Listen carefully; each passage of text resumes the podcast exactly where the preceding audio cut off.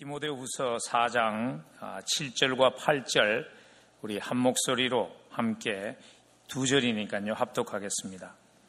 나는 선한 싸움을 싸우고 나의 달려갈 길을 마치고 믿음을 지켰으니 이제 오르는 나를 위하여 의의 면류관이 예비되었으므로 주곧 의로우신 재판장이 그날에 내게 주실 것이며 내게만 아니라 주의 나타나심을 사모하는 모든 자에게 도니라. 아멘.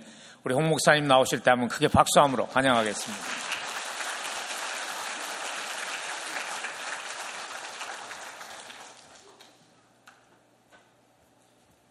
네, 반갑습니다. 감사합니다. 아, 기도하겠습니다. 자비로우신 주 하나님 아버지의 은혜와 사랑을 감사합니다. 많은 사람 가운데 우리를 선택하여 부르시고 우리에게 성령을 부으사 하나님을 아빠 아버지라 부를 수 있는 이 보배로운 믿음으로 하나님의 자녀 되게 해주신 것 생각할 때마다 감사합니다. 지난 한 주간도 삶의 현장에서 믿음으로 살다가 거룩한 주의 주 앞에 다시 엎드려 경배합니다. 이 시간 임하셔서 영광 발휘로 특별히 하늘문을 여사 신령한 해를 부어주시되 말씀을 통해서 허락해 주시옵소서. 부족한 종을 세워주셨지만 하나님께서 붙잡으시고 진리의 성령께서 친히 교사가 되셔서 전하는 자나 듣는 모든 성도들이나 다 하나님의 세미한 음성을 듣고 새 힘을 얻는 복된 시간 되게 해 주시옵소서. 예수님의 이름으로 기도하옵나이다. 아멘. 여러분 혹시 추리나 폴러스라고 하는 분의 이 책을 기억하십니까? 꽃들에게 희망을. 우화소설인데 어른들을 위한 동화예요. 아마 읽어보신 분들이 많을 텐데 대충 스토리가 이렇습니다. 애벌레와 나비의 이야기입니다. 줄무늬 애벌레가 있었어요. 매일 나뭇잎만 갉아먹던 중에 뭔가 좀 새로운 거, 뜻있는 게 있을까 궁리하고 있는데 저 앞에 하늘로 쑥 솟아오른 애벌레 기둥이 있었습니다. 애벌레 산이겠죠. 그래서 저게 뭐지 하고 가봤더니 애벌레들이 거기 막 붙어가지고 막 기어 올라가는 거예요. 야, 저 위에 뭐가 있길래 저런가. 자기도 붙어서 기어 올라가고 있었습니다. 근데 보통 일이 아니죠. 너무 힘들죠. 경쟁도 심하고. 근데 중간에 노랑 애벌레를 만났어요. 둘이 눈이 맞았어요. 야, 힘들게 뭐 이럴 거 있냐. 내려가자. 그래서 하산해서 둘이 잘 사귀다가 빈정이상해서 헤어졌습니다.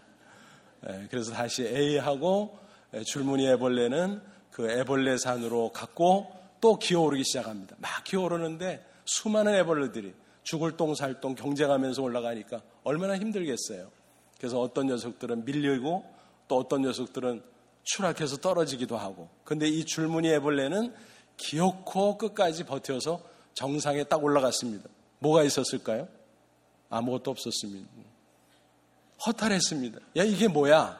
근데 그 순간 노랑나비 한 마리가 휙 하고 날아가는데 딱 보니까 첫눈에 알아보겠어요.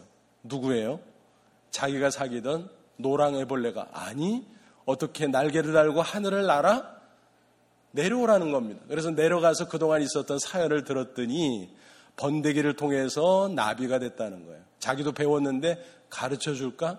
당연히 나도 배워야지. 그래서 줄무늬 애벌레가 번데기를 거쳐서 뭐가 됐을까요? 아싸 호랑나비. 호랑나비. 줄무늬 애벌레니까.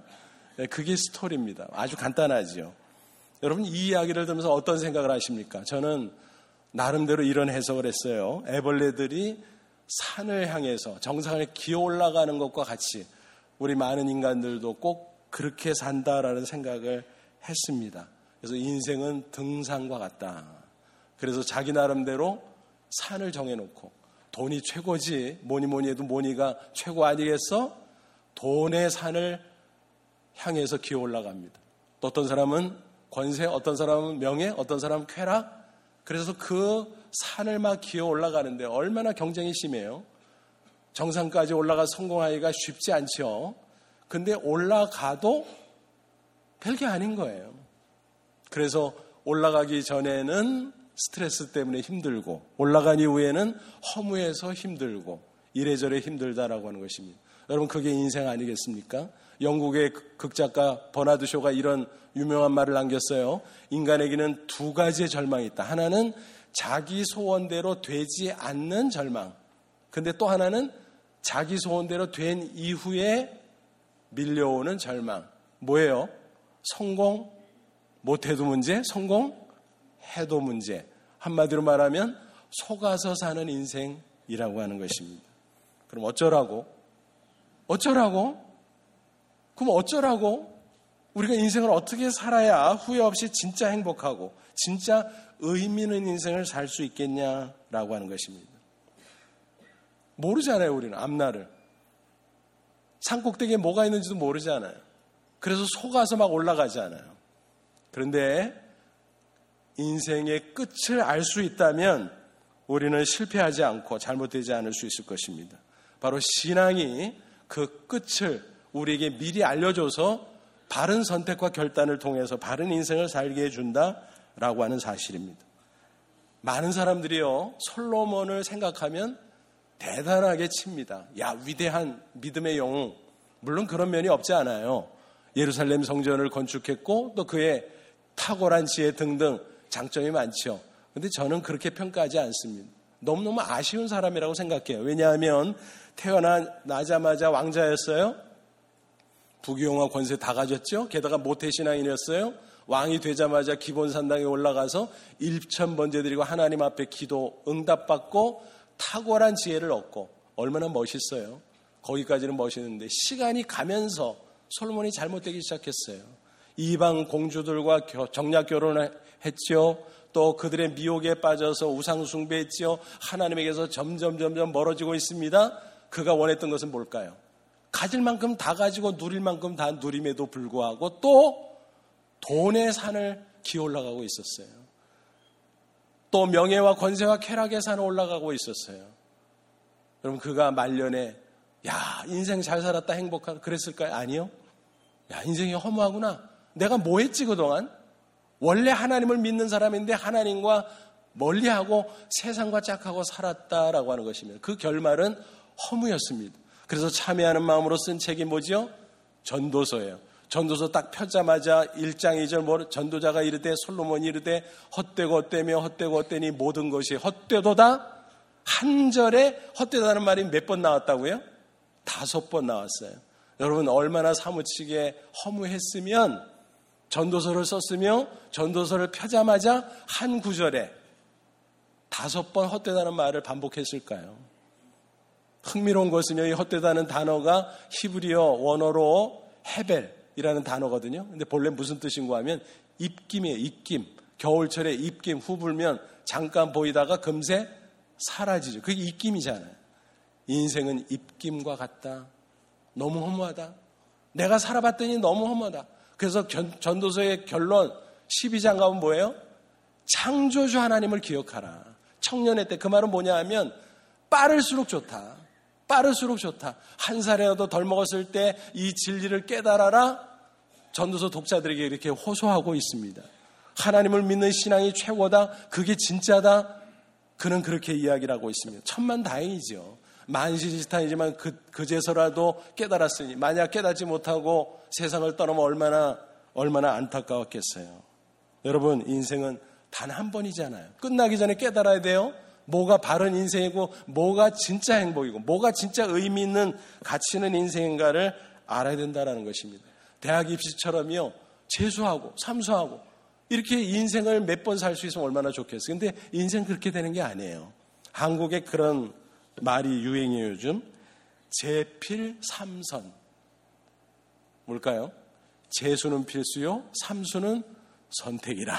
그래서 재필 삼선이래요. 참 한국이 입시 때문에 많이 고생들 하는데 인생은 그것도 안 돼. 재수도 안 돼. 삼수도 안 돼.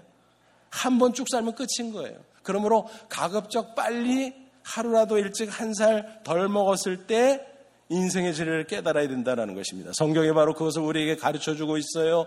인생에서 정말 정복해서 후회하지 않는 멋진 산이 있다. 그게 뭔 줄 아느냐? 크리스찬 신앙의 산이야. 그 산만 올라가면 절대 후회하지 않아. 절대 불행하지 않아. 반드시 의미 있는 인생을 살아갈 수 있어. 그렇게 이야기합니다. 근데 이 신앙의 산에는요, 봉우리가 여러 개가 있어요. 우리가 한국에 설악산이 있잖아요. 봉우리가 몇 개인지 여러분 아십니까?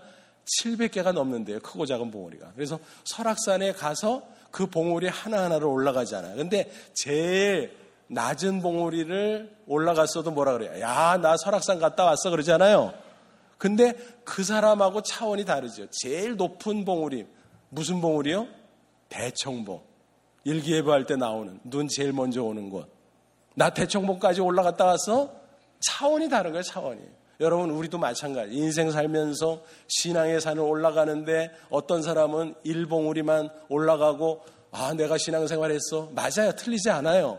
그런데 이봉우리, 삼봉우리, 사봉우리, 최고 봉우리까지 올라가는 사람과는 차원이 달라요. 그 풍성함을 경험하지 못하고 신앙생활 똑같이 해도 인생을 끝낼 수 있다라고 하는 거예요. 그러므로 여러분, 최고봉에 도전하시기를 축원합니다. 봉우리가 굉장히 많아요. 뭐 구원의 봉우리, 그게 제일 봉이에요. 그 이후에 예수 그리스도를 닮아가는 인격의 성화, 성화 봉우리도 있고요. 또 사랑이 최고의 신앙에서, 그렇잖아요. 사랑의 봉우리도 있고, 또 영성, 깊은 영성으로 들어가는 영성의 봉우리, 이런 게 많을 수 있어요. 신앙의 산에도 설악산 못지않게 수많은 봉우리가 있는데, 최소한 오늘 이 시간, 짧은 시간에 여러분에게 핵심적으로 소개해드리는 이 세 봉우리만큼은 여러분이 반드시 올라가야 될 줄로 믿습니다. 그 중에서 최고봉에 도전하시기를 바랍니다. 첫째 봉우리는 뭘까요? 구원의 봉우리예요. 구원의 봉우리. 믿음으로 올라가는 구원의 봉우리. 여러분, 예수 그리스도가 하나님의 아들, 구주인 것을 믿습니까? 하나님의 아들, 죄가 없으신 분이지만 인간으로 오셔서 십자가 사형틀에 내 죄를 대신해서 피 흘려 죽으셨다가 사망과 세고 부활하신 것을 믿으십니까? 그러면 저와 여러분은 이미 죄와 사망에서 구원받고 믿음으로 구원의 봉우리에 올라간 줄로 믿습니다. 신앙생활 다 끝난 거 아니죠. 구원 이후에 계속해서 올라갈 봉우리가 우리 앞에 또 남아있다라는 거예요. 그래서 두 번째 봉우리, 축복의 봉우리. 그 축복의 봉우리는요, 하나님의 말씀에 순종함으로 올라가는 거예요. 세 번째 봉우리, 오늘 소개해드린 봉우리 중에서 최고봉, 뭘까요? 상급의 봉우리예요. 주께서 우리에게 맡겨주신 사명에 충성을 다함으로 말미암아 잘했다 칭찬받고 올라가는 상급의 봉우리. 여러분, 예수 그리스도를 확실히 여러분이 믿으신다면 이미 제일 구원의 봉우리에는 올라온 줄로 믿습니다. 축복합니다. 여러분, 인생 아무리 세상에서 성공하고 부귀영화 누려도요, 구원의 봉우리에 못 올라오면 아무것도 아닌 거예요. 영원한 멸망길로 갈 수밖에 없어요. 저와 여러분이 구원의 봉우리에 올라온 거 감사하며 평생 구원의 기쁨으로 살기를 축복합니다. 이 제일 봉우리를 위해서 우리가 뭐 다 하시면 한번 복습하는 면에서 말씀을 소개해드리면, 성경은 우리 모든 인간이 한 사람도 예 없이 다 죄인이라고 말합니다. 로마서 삼 장 십 절 뭐라 그랬어요? 의인은 없나니? 하나도 없대요. 다 죄인이래요. 어휴, 나는 그래도 착하게 살았는데 그래도 죄인이래요. 성경은 태어나서부터 원죄를 가진 죄인이라고 말해. 오리지널 신. 딱 태어났는데 죄인이라는 거예요. 죄의 성향을 품고 태어난다는 거예요. 아니, 아담 할아버지 나 본 적도 없는데, 아, 그 할아버지가 잘못한 걸 내가 왜 뒤집었어? 억울하죠? 할 수 없어요. 핏줄로 연결되어 있는데 뭐. 어린 시절 증조 할아버지를 꼭 닮았대요. 제가 이해가 돼요? 만난 적도 없는 할아버지인데, 근데 그렇다면 그런 거예요. 아, 보신 어른들이 그렇다는데 뭐 그런 거지 뭐. 여러분, 우리는 원죄를 인정해야 돼요. 그 원죄의 성향을 가지고 태어나서 살다 보니까 자신의 생각, 자신의 언어, 자신의 행동으로 스스로 죄를 범해요. 그거를 자범죄라 그래요. Personal sin. 그러니까 모든 인간은 원죄, 자범죄. 여러분, 어린아이들도 보면 원죄가 있어요. 제가 아까 목사님 소개했습니다마는 우리 손자가, 외손자가 열 달 됐는데요. 요 녀석이요, 죄인이더라고 보니까. 얼마 전에 딸이 동영상을 찍어서 보내줬는데 물병을 이렇게 가지고 놀다가 이제 주세요 하고 이게 회수하려고 그러는데 안 놔줘요. 딱 잡고 에! 에! 그리고 자기 거라 이거야. 야, 그래서 아니, 이 녀석이 누가 가르친 적도 없는데 어떻게 이렇게 욕심이 많아? 여러분, 그게 원죄예요. 이기적인 본성, 욕망. 여러분, 그 원죄 또 그거로 인해서 우리가 스스로 범하는 자범죄로 우리는 죄인으로서 살아가는 것입니다. 그냥 방치하면 어떻게 될까요? 로마서 육 장 이십삼 절 죄의 삭은 사망이라 그랬어요. 죽는다.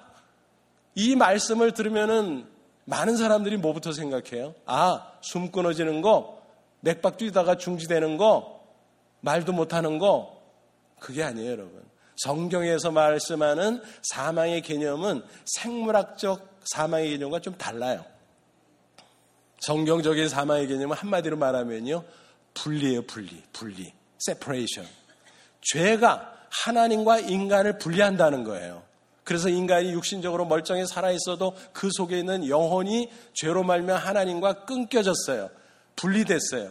하나님으로부터 생명이 공급돼야 되는데, 또 평안이 공급돼야 되는데, 또 기쁨이, 지혜가 공급돼, 이게 끊겨진 거예요. 그러니까 육신적으로 뭐 지혜롭고 또 편리함을 추구하고 살지만 이 깊은 영혼까지 참 만족을 얻을 수 없는 거예요. 죄로 말미암아 분리되어서, 끊겨져서.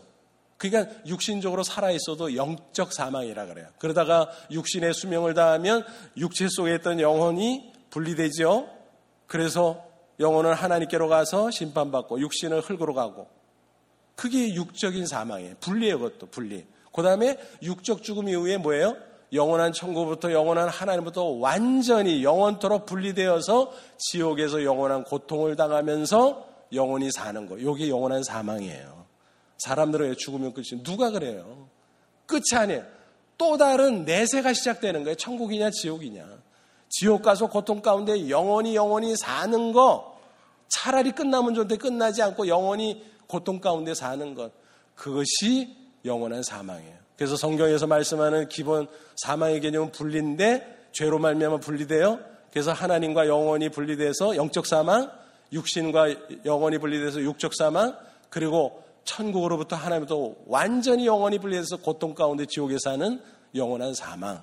여러분, 이 세 가지 종류의 사망을 간단하게 설명해 주는 예가 있어요. 그건 뭐냐 하면, 한 그루의 나무가 있다고 한번 상상해 보세요. 이제 땅 속에 뿌리를 내리고 있죠. 살아있어요. 생명이 있어요. 그 밑에서 수액을 빨아들입니다. 양분을 빨아들입니다. 그러면 가지로 전달되고 이파리로 또 꽃으로 막 이렇게 피우고 전달되고 열매 맺고 막 그러잖아요. 살아있죠. 근데 뽑았어. 쭉 뽑았더니 뿌리가 뽑혔어요. 땅속에서 쑥 나온 거예요. 분리된 거예요. 어떻게 되죠? 살았어요? 죽었어요? 이파리가 있는데, 꽃도 달려있는데, 그래도 죽었어요. 이미 죽은 거예요. 땅에서 분리됨으로 말미암아 이미 죽은 거예요. 그게 바로 뭐예요? 영적 사망이에요. 시간이 가다 보니까 이파리가 시들어가요. 꽃은 벌써 떨어졌어요. 이제 말라가요. 그럼 뭐예요? 완전히 말리면 그게 육적 사망이에요. 그러면 완전히 마르면 그 다음에 어떻게 해요? 아궁이에다가 집어넣어야지, 불구덩이에다가. 그게 영원한 사망이에요, 여러분. 그러므로 육신적으로 멀쩡히 살아있어도 죄 문제를 해결하지 않으면 영적으로 사망, 조금 있으면 육적 사망, 그리고 그 외에는 영원한 사망의 길을 갈 수밖에 없다라고 하는 것입니다. 여러분, 인간의 비참함이 바로 거기에 있어요. 그러므로 이 죄 문제, 사망의 문제를 해결하지 않으면 인간에게는 참 행복이 없어요. 참 의미가 없어요. 그러므로 그리스도인의 신앙이 왜 중요한가? 바로 이 문제를 해결하기 때문에 그래요. 이 문제 해결하지 않고 세상에 성공하고 부귀영화 누려도 별 볼 일이 없어요. 성공해도 허무하다니까요. 여러분, 헤밍웨이 아시죠? 노벨 문학상을 받고 부귀영화 권세 다 누린 사람 아닙니까? 근데 그가 마지막에 어떻게 죽었다고요? 참 안타깝게도 자기 별장에서 사냥총으로 자살해서 죽었어요. 아니, 그렇게 부귀영화 다 가지고 누렸던 사람이 뭐가 답답해서 자살했대? 이해가 안 돼요. 게다가 그의 별장은 어디 있습니까? 플로리다 맨 최남단의 키웨스트 있잖아요. 거기 다녀오신 분들 있죠. 거기 세븐마 브릿지, 거기 막 드라이브하면 바다에 떠서 막 차가 달리는 것 같아요. 그 황홀한 풍광 속에 있었던 그 아름다운 별장에서 왜 인생을 그렇게 마칠 수밖에 없었을까? 그는 이유가 뭘 것 같아요? 뭐가 아쉬워요? 뭐가? 물론 뭐 여러 사람들이 뭐 가정에도 문제가 있었다 뭐 이런 얘기를 하지만, 결정적인 단서가 어디 있냐면은 그가 말년에 써놓은 노트에 있습니다. 내 영혼은 마치 끊어진 필라멘트와 같구나. 필라멘트가 끊어지면 아무것도 아니에요. 시커멓잖아요. 빛이 발산되지 않잖아요. 그러니까 하나님에게서 분리된 그 영혼이 공허했다라는 거예요. 허무했다라는 거예요. 그러므로 여러분, 인생의 급선무는 죄 사함 받고 하나님에게 연합되는 거예요. 그게 생명이에요. 로마서 육 장 이십삼 절 아까 상반절 말씀, 죄의 삭은 사망이요. 그 다음에 뭐예요? 하나님의 은사, 하나님의 선물은 그리스도 예수 우리 주 안에 있는 뭐예요? 영생이니라. 여러분, 영원한 생명이 뭐예요? 생명은 원래 영원한 거예요. 그래서 영생이라 그러는데 그 생명의 본질은 뭐냐 하면 하나님과의 연합이에요. 분리가 사망이고 연합이 생명이에요. 요한복음 십칠 장 삼 절, 영생은 곧 유일하신 참 하나님과 그 아들 예수 그리스도를 뭐예요? 아는 것이라 그랬어요. 여러분, 안다는 말이 영어도 그렇고 우리 한국어도 그렇고요, 천차만별이 똑같이 안다 그래도 어떤 사람 이름 한번 들어봐서 알아요? 알지. 이름을 아니까 알지. 그 사람 한번 봤어. 얼굴로 알아.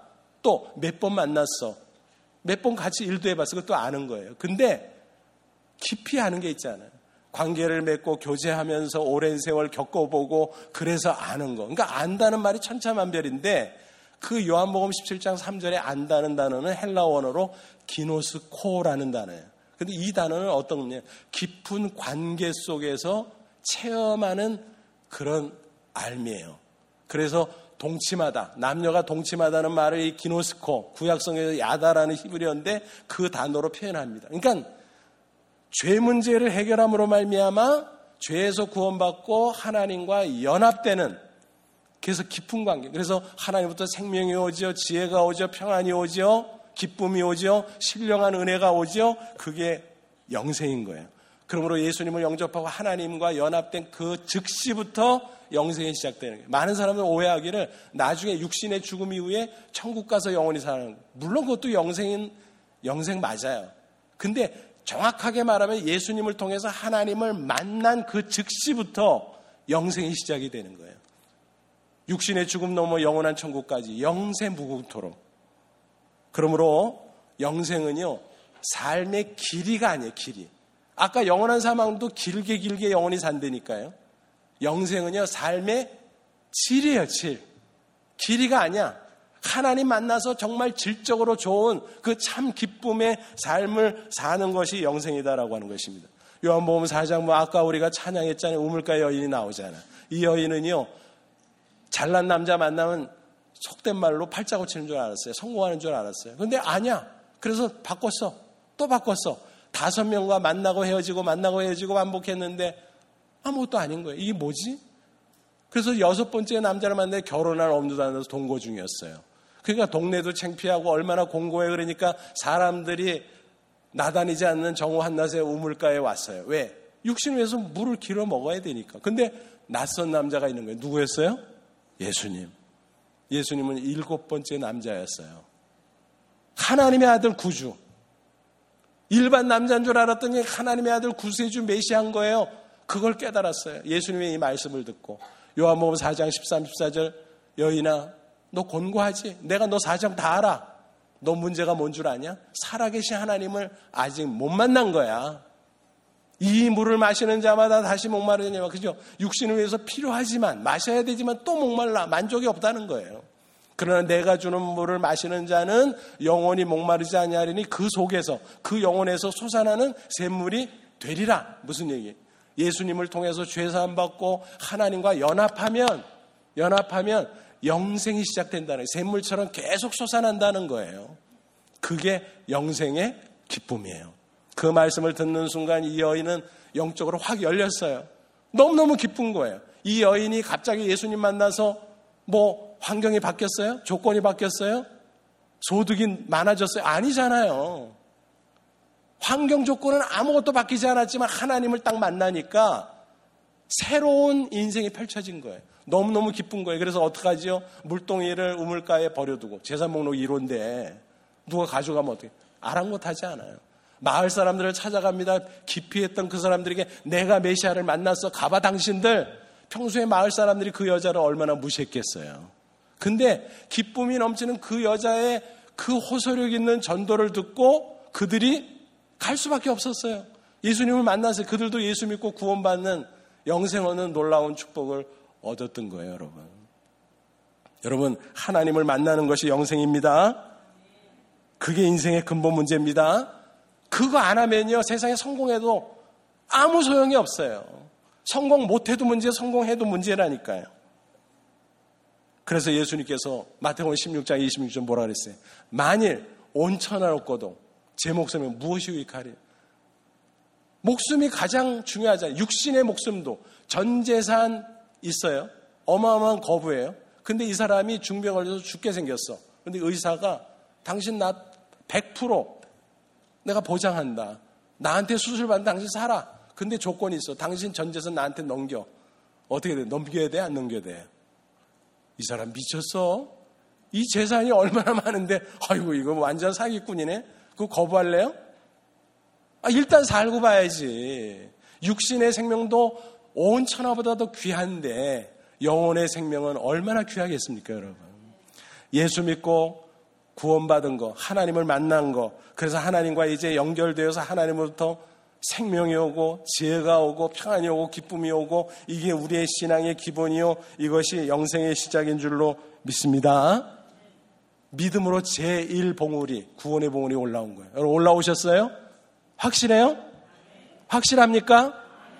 그러면 누리세요, 그 기쁨을. 환경 조건으로 행복하려고 하죠. 그거는 편리한 거예요. 컴포터블한 거예요.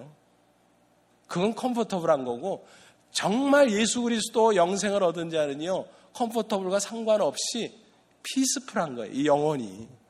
그런 영생의 기쁨을 누리며 살다가 언젠가 하나님이 부르시면 천국에 들어가시기를 축원합니다. 어떤 사람이 그러더라고요.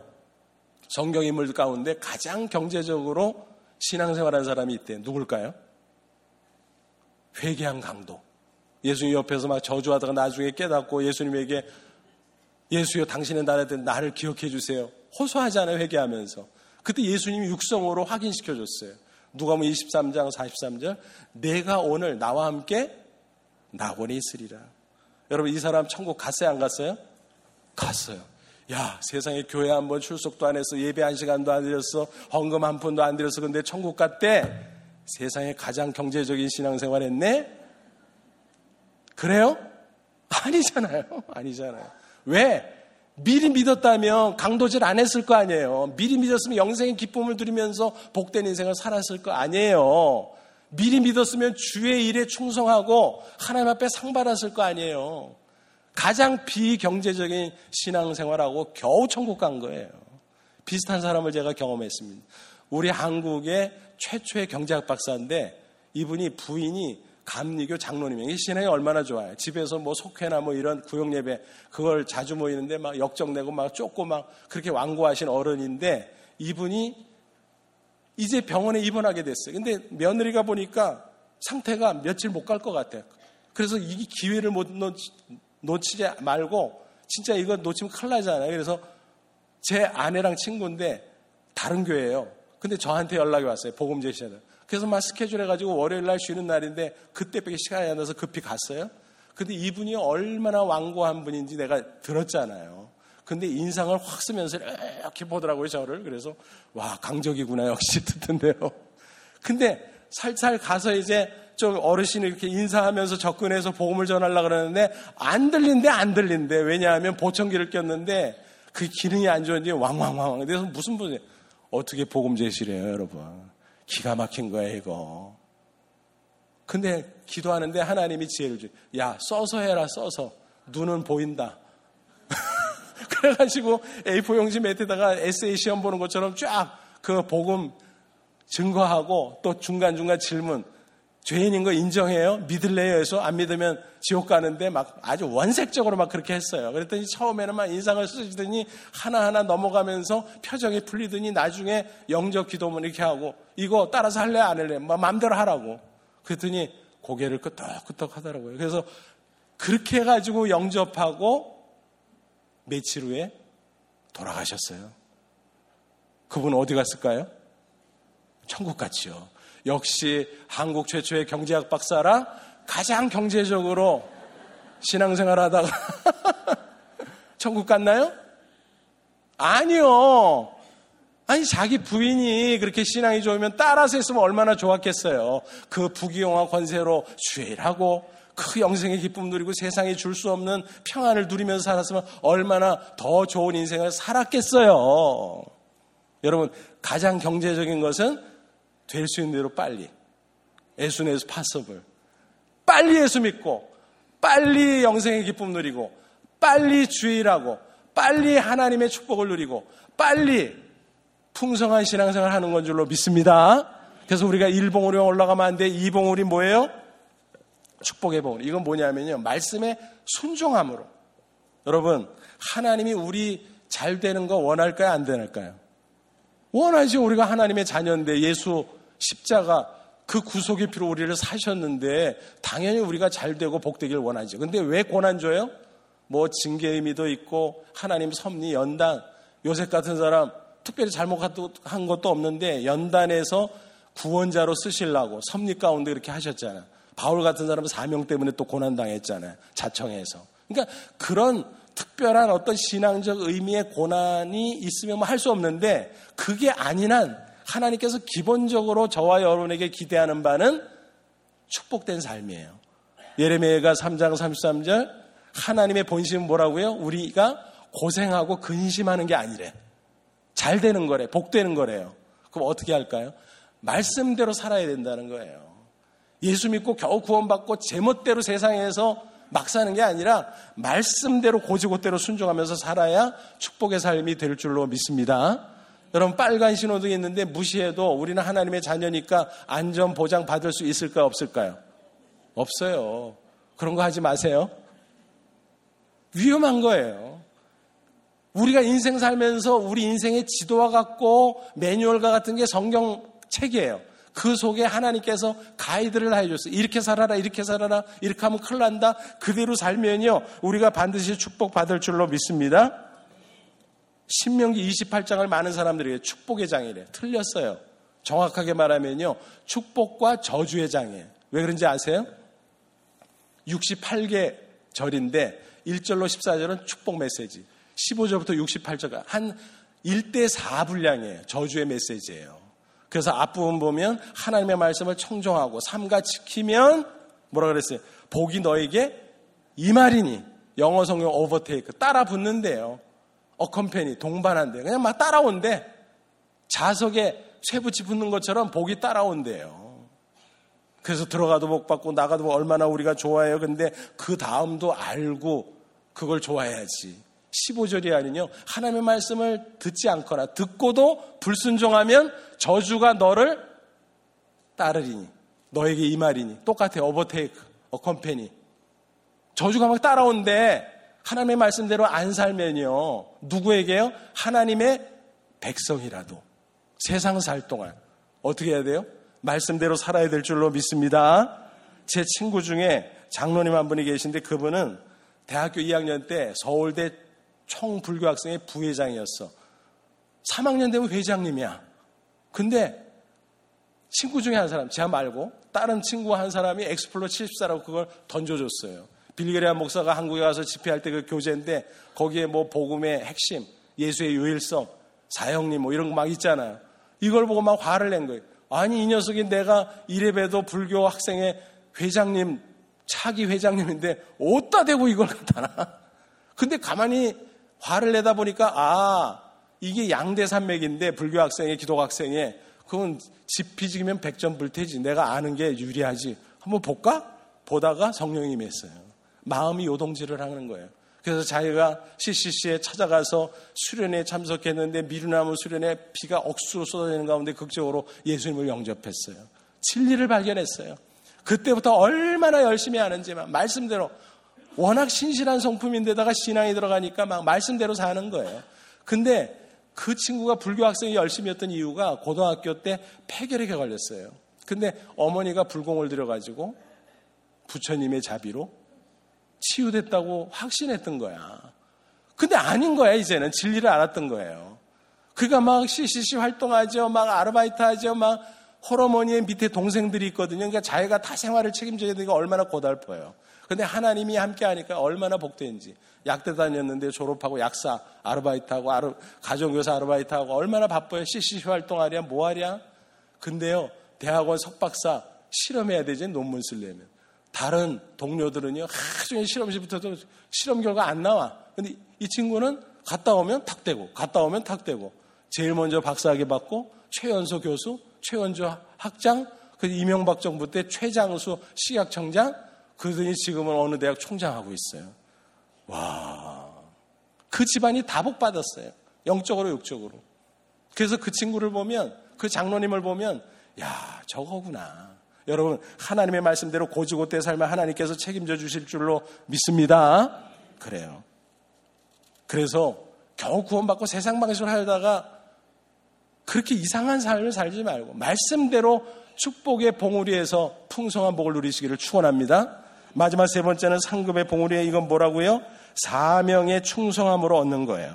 여러분 우리가 언젠가 주님 앞에 설 겁니다. 천국이 좋아요? 세상이 더 좋아요? 천국이 더 좋죠. 그럼 빨리 가실래요? 그거는 좀 그렇죠? 왜냐하면 경험해보지 않아서 좀 두려운 마음이 있잖아요. 솔직히 우리가 육신에 또 본능이 있으니까. 그리고 세상에 또 사람들과의 관계도 있고 육정이 있으니까. 근데요 확실히 천국이 좋아요. 그 우리는 그렇다 치고 하나님 입장에서는 우리를 사랑하는 아버지인데 좋은데 데려가고 싶어요? 당연하죠. 언제? 빨리. 여러분 미국에 이민 와서 좋으시면은 가족들 한국에 있는데 빨리 데려오고 싶어요? 안 데려오고 싶어요?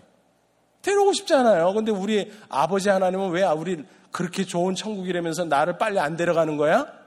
속으로는 빨리 데려간다고 걱정이지만 왜 그럴까요? 사명 때문이에요. 사명. 사명 감당하고 와라. 어디 얌체같이 예수 믿고 그냥 곧바로 천국 오냐.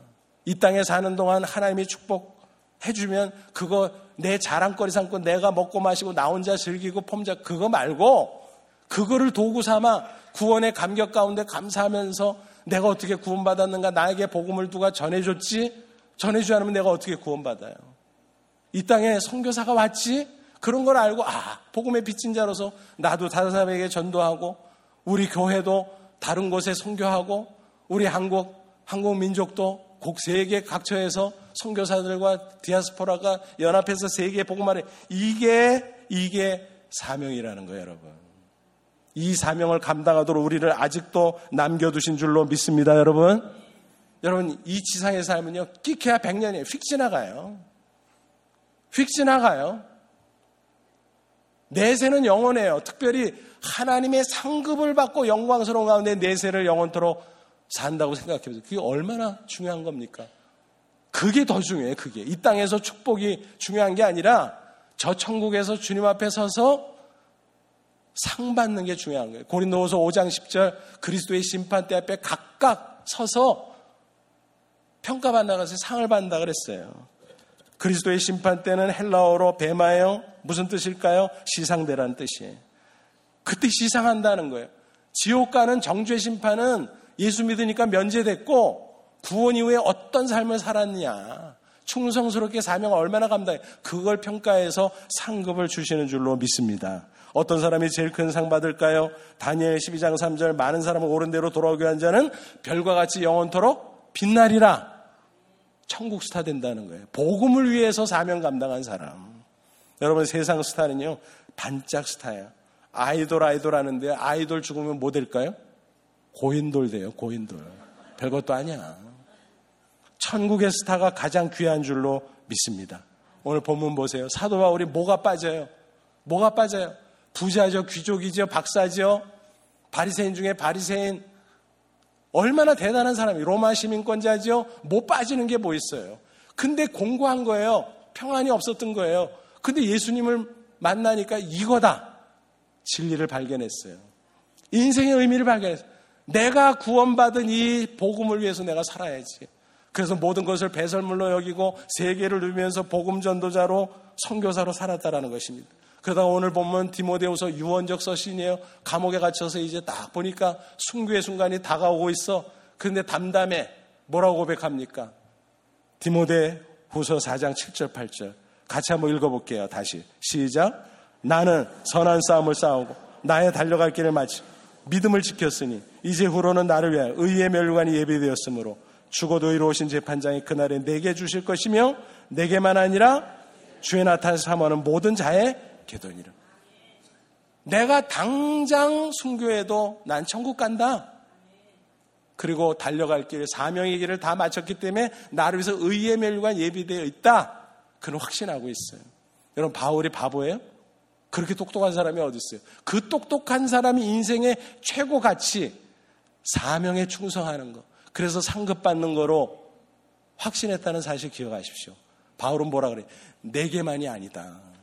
이 진리를 깨닫고 예수 그리스도의 재림, 그 후에 주님 앞에 서서 잘했다 칭찬받고 하늘의 상급을 받는 그거를 사모하는 모든 자에게 똑같다. 저 여러분이 그것을 열망합니까? 인생 뭐를 위해서 살아요? 축복 어디까지 받으실래요? 돈 어디까지 모으실래요? 출세 어디까지 할래요? 별것도 아니에요. 하면 좋지만 그보다 더 중요한 가치, 무엇을 위해서 돈 벌고 무엇을 위해서 출세하고 무엇을 위해서 성공하느냐, 나를 구원한 이 진리의 복음을 내가 증거하기 위해서. 주님의 지상명령이 바로 그거 아니에요? 예수님이 유언으로 남겨줬잖아요. 예루살렘, 유대, 사마리아 땅끝까지 이르러 내 증인이 되리라. 여러분 너무 어렵잖아요. 근데 나는 약하고 평범하고, 그래서 교회를 준 거예요. 교회 공동체 안에 목사님, 장로님, 권사님, 집사님, 성도 각각 직분 주시고 포지션, 역할 주고. 그래서 단체 경계의 신앙생활은 개인 경기이기도 하지만 단체 경계, 사명을 감당하는 단체야 단체. 그래서 이 지역의 많은 영혼들, 우리 한인들, 또 이주민들이 얼마나 많아요, 미주 땅에. 그리고 또 한국과 세계를 품고 선교하는 그런 사명. 여러분, 교회 공동체에 속한 게 얼마나 축복인지 아세요? 특별히 좋은 교회, 선교적 교회. 여러분, 열린문교회 유명한 거 아세요? 한국에서도 유명한 거 아세요? 목사님 유명한 거 아세요? 미주 전역에서 유명한 거 아세요? 그거 프라이드 가져도 좋으신데, 아, 그런 교회 내가 멤버야. 그것만 가지고는 안 돼요. 그렇기 때문에 내가 포지션에 따라, 역할에 따라 선교에 동참하고, 전도에 동참하고, 교회를 세우는 데 동참하고, 내가 충성하고 헌신하고, 그럴 때 함께 기뻐하고, 함께 복을 누리고, 함께 하늘의 상을 받게 될 줄로 믿습니다. 거기에 초점 맞추면 인생 끝난 거예요. 하나님이 완전 책임져 주세요. 마태복음 육 장 삼십삼 절 뭐죠? 너희는 먼저 그의 나라와 그의 의, 하나님의 뜻대로 살아라. 하나님의 사명 감당하라. 그러면 이 모든 것, 무엇을 먹을까 마실까 입을까, 그 뭘라고 걱정하냐? 더하시리라 그랬어요. 더하시리라. 그 확신을 가지세요. 여러분 제일 봉우리에 올라오셨고 제이 봉우리, 축복의 봉우리에 올라오셨어요? 올라오세요. 제삼 봉 최고봉 상급의 봉우리에 올라오셨어요? 올라오세요. 그래야 우리가 인생을 제대로 사는 것이고, 그래야 우리가 신앙생활 제대로 하는 건 줄로 믿습니다. 아름다운 열린문교회 공동체와 더불어 함께 기뻐하고, 함께 축복을 누리고, 함께 사명 감당하다가 함께 하늘의 상급을 받는 멋진 인생 사시기를 주님의 이름으로 축원합니다. 기도하겠습니다. 오늘 말씀 붙잡고 잠시 기도하자. 하나님, 그렇습니다. 내가 예수 믿고 구원받은 것으로 만족하지 말고 말씀대로 살아 축복을 누리고, 축복받았다고 자랑할 게 아니라 그 목적을 알고, 그 이유를 알고, 복음의 사명을 위해서 교회 공동체와 더불어, 지체와 더불어 함께 사명의 충성함으로 상급의 봉헌이 최고봉에 올라가는 내가 되기를 원합니다. 고백하면서, 결단하면서, 간절한 마음으로 합심 기도하겠습니다. 지금은 십자가 보배피 흘리사 우리 죄를 대속하사 영원한 사망에서 구원해 주신 주 예수 그리스도의 은혜와 하나님 아버지의 지극하신 사랑과 보혜사 성령님의 감동감화 교통하시는 은사가 오늘 주 앞에 예배하며 영광 돌리고 받은 말씀대로 남은 인생 구원의 기쁨을 누리며 말씀대로 살아 축복을 누리며 그것으로 그치는 것이 아니라 하나님의 영광을 위해, 복음의 사명을 위해 교회와 더불어 충성의 충성을 다하다가 상급의 봉우리에 올라가 기뻐하며 천국의 우뚝 서기를 소원하는 모든 주의 백성들 위해 은혜가 임하고 또 머물고 흐르는 선교 공동체의 열린문 교회 위에 지금부터 영원토록 함께 있을지어다. 아멘.